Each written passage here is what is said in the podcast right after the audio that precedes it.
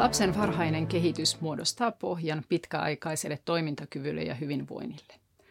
Suojelemalla lapsen varhaisvaiheiden kasvua ja kehitystä ennaltaehkäisemme myöhemmän iän mielenterveysongelmia ja muita stressipohjaisia sairauksia. Sekä turvaamme yksilön tulevia ihmissuhteita, oppimista ja työkykyä. Parhaassa tapauksessa pääsemme katkaisemaan ylisukupolvisen eriarvoisuuden ja huono-osaisuuden kierteen. Lapsen kehitys tapahtuu lapsen perinnöllisten ja ympäristötekijöiden kahdensuuntaisessa vuorovaikutuksessa aina raskausajasta lähtien. Jos siis raskausaikana ympäristötekijät vaikuttavat suoraan kohtuvauvan aivoihin, hormonien ja muiden biologisten tekijöiden kautta istukan välityksellä. Tämä aivojen ohjelmoituminen ympäristön olosuhteille jatkuu ja vahvistuu kohdun ulkopuolisessa ympäristössä syntymän jälkeen. Lapsen kannalta tärkein varhaisvaiheen ympäristötekijä on useimmissa tilanteissa perhe ja perheen sisäiset vuorovaikutussuhteet. Varhaisten vuorovaikutussuhteiden merkitys on erityisen suuri lapsen itsesäätelyn ja kiintymyssuhteen rakentumisen kannalta. Vastaamalla vauvan fysiologisiin, emotionaalisiin ja sosiaalisiin tarpeisiin riittävän herkästi, johdonmukaisesti ja ennustettavasti, vanhempi tarjoaa lapselle kokemuksia tunteiden ja käyttäytymisen säätelystä ja turvallisuuden tunteesta. Itsesäätelyllä tarkoitetaan sitä, miten lapsi säätelee ajatuksiaan, tunteitaan ja käyttäytymistään, ja sitä, miten hän saavuttaa tasapainotilan sisäisten kokemusten sekä ulkoisten odotusten ja vaatimusten välillä. Näitä taitoja tarvitsemme kaikessa toiminnassamme ja aivan erityisesti silloin, kun tasapainotilaa horjutetaan ulkoisen stressin tai sisäisten hankalien olojen vuoksi. Kiintymyssuhteella kuvataan sitä, miten vanhemman ja lapsen vuorovaikutus sisäistyy lapsen turvallisuuden tunteeksi. Lapselle rakentuu pysyviä muistikuvia tavoista saada lohtua ja hoivaa. Nämä muistikuvat ohjaavat lapsen myöhempää toimintaa ihmissuhteissa sekä auttavat rauhoittumaan pelkoa ja huolta aiheuttavissa tilanteissa.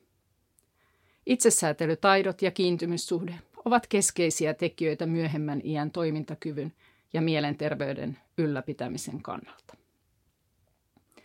Lapsen omat yksilölliset perinnölliset piirteet ja erilaiset taidot ohjaavat monelta osin lapsen kehityksen suuntaa ja vaikuttaa myös siihen, miten ympäristö lapseen vaikuttaa. Se, miten vastasyntynyt suuntautuu vuorovaikutukseen, vaikuttaa osaltaan perheen vuorovaikutussuhteiden rakentumiseen.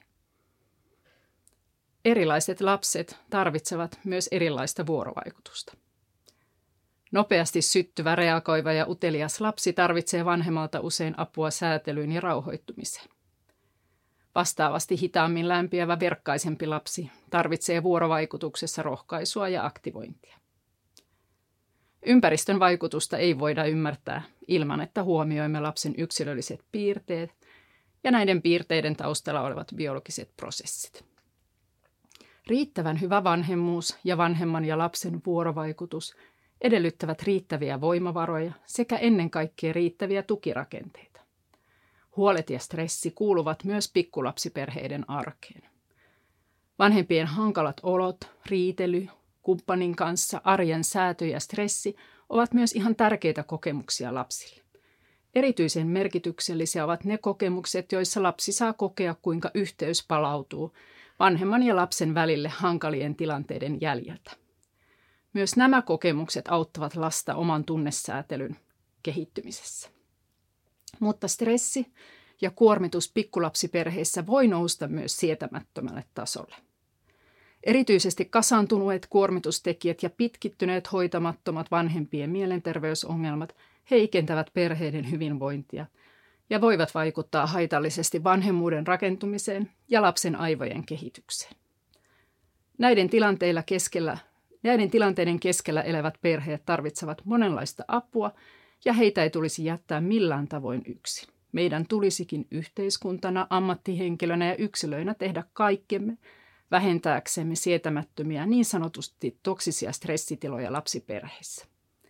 Stressi- ja kuormitustekijöiden vaikutuksia pohdittaessa tulee rinnalla huomioida aina myös suojaavat tekijät. Tekijät, jotka voivat ehkäistä tai vähentää stressin haitallisia vaikutuksia. Suojaavat tekijät voivat olla lapseen tai vanhempaan liittyviä yksilöllisiä piirteitä. Vanhemman hyvä oma itsesäätelykyky voi suojata vanhemman ja lapsen suhdetta hankalan elämäntilanteen keskellä. Vastaavasti tiedämme, että jo pienissä vauvoissa on merkittäviä eroja sen suhteen, miten he reagoivat stressiin. Osa lapsista ovat biologisilta lähtökohdaltaan herkempiä ympäristön haitallisille vaikutuksille kuin toiset.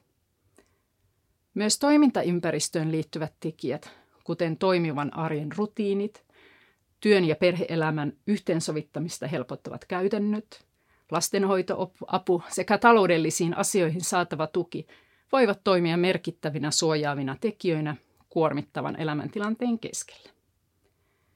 Useimmille meistä tärkeimpiä suojaavia tekijöitä ovat hy- ihmis, hyvät ihmissuhteet. Yksikin hyvä ihmissuhde voi suojata hyvinvointia ja toimia puskurina stressin ja pahan olon haitallisille vaikutuksille. Pienikin ystävällinen ja aito kohtaaminen kaupan kassalla, rappukäytävässä tai vaikka perhekahvilassa voi katkaista edes hetkeksi vanhemman kuormituksen tai uupumuksen. Pienelle lapselle vuorovaikutus ja leikki ovat kaikkein tärkeimpiä su- suojaavia tekijöitä. Riittävä määrä päivittäistä yhdessäoloa vanhemman kanssa, jossa on mukana iloa, hoivaa, kohtaamista ja myös sopivasti haastamista, on parasta lääkettä lapsen aivoille. Vaikka perusta lapsen mielenterveydelle, oppimiselle ja toimintakyvylle rakentuu varhaislapsuudessa – voi lapsen kehityksen ja hyvinvoinnin kulku muuttaa suuntaansa joko haitalliseen tai hyvinvointia tukevaan suuntaan myös myöhäisemmässä kehitysvaiheessa. Lapsen aivojen kehitys ja kehityksen herkkyys ympäristön vaikutuksille jatkuu aina aikuisikään saakka. Iän myötä lapsen ajattelun, kielen, tarkkaavaisuuden, tunnetaitojen ja sosiaalisten taitojen kehitys syvenee – ja eriytyy omaksi, omiksi kehityspoluiksi kuitenkin toisiinsa vaikuttaen. Myös lapsen kasvuympäristö laajenee perheen lisäksi nyt myös päiväkodin, koulun, kaverisuhteiden, harrastusten ja digimaailman suojaavat ja haavoittavat tekijät vaikuttavat lapsen kehityksellisiin polkuihin. Tarvitsemme monitieteellisiä pitkittäisainoistoja koko kehityksen ajalta ymmärtääksemme mielenterveyden ja toimintakyvyn rakentumista. Perheet lapsineen eivät ole muusta maailmasta erillisiä yksiköitä. Sosiaaliseen verkostoon, yhteiskuntaan ja globaaliin maailmaan liittyvät tekijät ovat suoraan kytkeytyneitä perheiden hyvinvointiin. Jatkuvassa niukkuudessa eläminen, yksinäisyys, äkillinen muutto omasta kotimaasta tai toisaalta työelämän paineisuus ja vaativuus aiheuttavat vanhemmissa stressiä ja huolta sekä lisäävät riskiä mielenterveysongelmille. Pandemiat, sodat ja ilmastonmuutos herättävät huolta ja pelkoa erityisesti pienten lasten vanhemmissa, joiden biologisesti ohjelmoituminen perustehtävä on perheen turvallisuuden tunteen rakentaminen ja toivon luominen tulevaisuuteen. Lapsiperheitä koskevilla poliittisilla päätöksillä on kauaskantoiset ylisukupolviset vaikutukset yhteiskunnallisilla teoilla, joilla pystymme suojelemaan pienen lapsen kehitystä ja turvallisuuden tunteen rakentumista, turvaamme tulevaisuuden yhteiskunnan rakenteita. Lapsia ja perheitä koskevissa psykososiaalisissa palveluissa on tärkeää huomioida ilmiöiden monimuotoisuus ja kehityksellisyys. Tarvitsemme monialaisia perhepalveluita raskausaista lähtien perheen kaikissa lapsen kaikissa kehitysvaiheissa – eri kasvuympäristöt huomioiden. Vauvan ja lapsen mieli ei voi odottaa. Tuen ja hoidon oikea-aikaisuus ja jatkuvuuden turvaaminen on aivan erityisen tärkeää. Lapsen kehityksen laaja-alainen ymmärtäminen edellyttää pitkäjänteistä, eri tutkimustraditioita yhdistävää monitieteellistä tutkimusta. Olen hyvin kiitollinen siitä, että olen saanut tehdä koko tutkijaurani töitä juuri tällaisissa tutkimusryhmissä. Seuranta-aineistojamme lapset ovat hiljan saavuttaneet koulu- ja nuoruusiän.